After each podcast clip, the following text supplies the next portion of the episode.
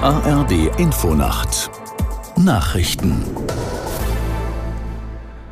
um 22 Uhr mit Klaas Christoffersen.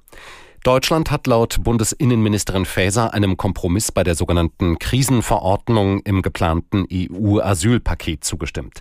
Sie soll es den Mitgliedsländern erlauben, bei besonderer Belastung Mindeststandards für Asylsuchende herabzusetzen. Aus Brüssel Katrin Schmidt. Die Verhandlungen hätten jetzt zu einem neuen Textvorschlag geführt, dem nun auch die deutsche Seite zustimmen konnte.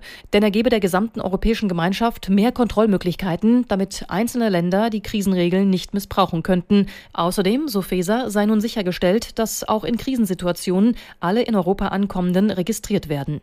Die heutige Einigung muss noch auf EU-Botschafterebene formell beschlossen werden. Dann könnten die Verhandlungen mit dem Europaparlament über dieses letzte noch ausstehende Kapitel für den geplanten EU-Pakt für Asyl und Migration beginnen.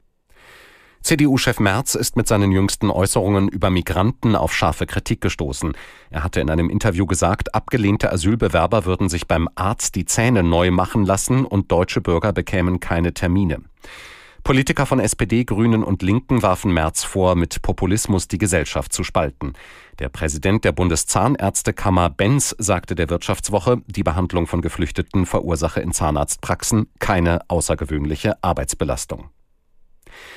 Im EU-Streit über Getreideimporte aus der Ukraine ist noch keine Lösung in Sicht. Unterhändler hätten sich über einen Aktionsplan der Ukraine gegen Marktverzerrungen ausgetauscht, teilte die EU-Kommission mit.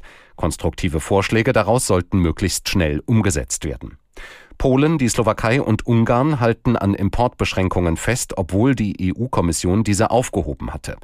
Sie befürchten einen Einbruch ihrer heimischen Märkte. In Rotterdam in den Niederlanden sind drei Menschen in einer Wohnung und in der Universitätsklinik erschossen worden.